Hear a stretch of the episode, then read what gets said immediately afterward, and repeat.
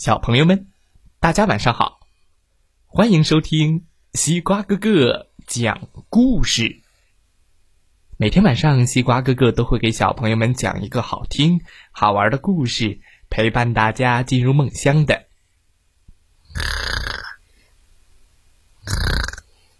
嗯，西瓜哥哥快睡着了。现在，小朋友们有没有闭上眼睛，静静地躺在床上，听西瓜哥哥讲故事呢？今天我们要听到的故事名字叫做《谦虚过》度，一起来听听吧。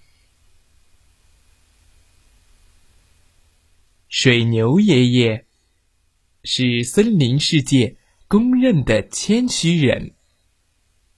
水牛爷爷很谦虚，很受大家尊重。小白兔夸他：“水牛爷爷的劲儿最大了。”哎，过奖了，过奖了！犀牛、野牛的劲儿都比我大。小山羊夸水牛爷爷：“咩，水牛爷爷贡献最多了。”水牛爷爷说：“哎，不能这么说。奶牛吃的是草，挤出来的是奶，他的贡献比我多。”狐狸艾克很羡慕水牛爷爷谦虚的美名，他想：“嗯，我也来学习一下谦虚吧，这谦虚太好学了。水牛爷爷的谦虚不就这两点吗？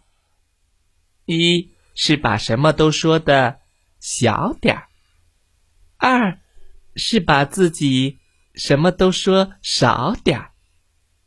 对，就是这样，我学会了。”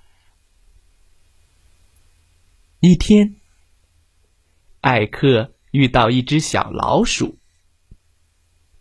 小老鼠看到艾克有一条火红蓬松的大尾巴，不禁发出了由衷的赞美：“哎呀，狐狸艾克，你这尾巴真大呀！”艾克学着水牛爷爷的口气，歪歪嘴说：“哎，过奖了，过奖了，你们老鼠的尾巴比我大多了。”啊？什么？小老鼠大吃一惊。“你长那么长的四条腿，却拖根比我还小的尾巴。”艾克谦虚地说：“哎，不能这么说，不能这么说啦。我哪有四条腿呀？三条，三条啦！”嗯，小老鼠以为艾克得了精神病，吓跑了。艾克的谦虚没有换来美名，倒换来了一大堆谣言。大家说：“哎，你听说了吗？森林里出现了一只狐狸妖怪。”“啊，什么狐狸妖怪呀？”“哎，听说只有三条腿，还拖着一根比小老鼠还小的尾巴呢。”“啊，三条腿的狐狸比老鼠的尾巴还要小。”哈哈。